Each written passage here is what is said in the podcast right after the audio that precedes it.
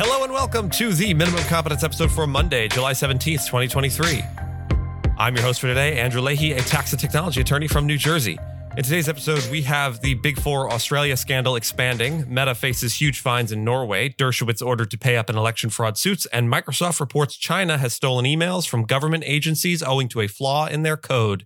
Let's exploit flaws in our own code and dive into today's legal news. On this day in history, July seventeenth, eighteen sixty-two, Abraham Lincoln signed the Second Confiscation Act. The act allowed for the confiscation of property of Confederate sympathizers. The Confiscation Act of eighteen sixty-two was a significant piece of legislation passed by the United States Congress during the American Civil War, at least rhetorically, if not practically. The act aimed to target property of Confederate sympathizers and supporters. It authorized the Union government to seize the assets, including land and slaves, of individuals engaged in rebellion against the United States.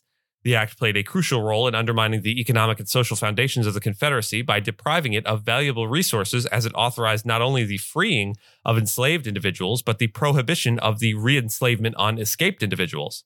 It also set the stage for the eventual emancipation of slaves, as it allowed the Union to confiscate the property of slaveholders who actively supported the rebellion.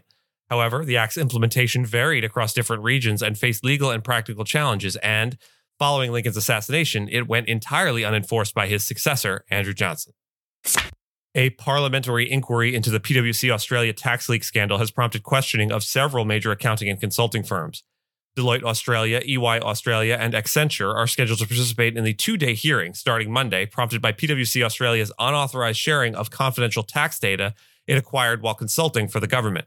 McKinsey Australia has declined to attend, drawing criticism from Greens Senator Barbara Pocock, who initiated the inquiry. Other key figures include ex-K P M G partner Brendan Lyon and former PwC Australia director Tracy Murray.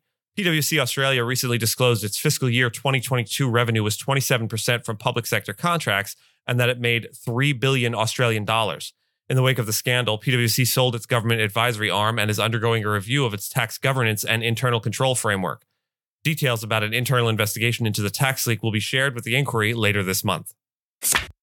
Meta Platforms, owner of Facebook and Instagram, is facing a daily fine of one million Norwegian crowns or one hundred thousand U S dollars for privacy breaches, according to Norway's data protection authority, Datatilsynet. The regulator stated the fine would be implemented daily from August fourth to November third unless Meta takes remedial actions. The issue pertains to Meta's use of user data such as physical location for targeted advertising, a practice deemed illegal. Meta is planning to review Datatilsynet's decision, stating that there would be no immediate impact on its services. The case has been referred to the European Data Protection Board, potentially widening the decision's influence across Europe. This follows the E U's top court ruling against Meta's user data harvesting for behavioral advertising.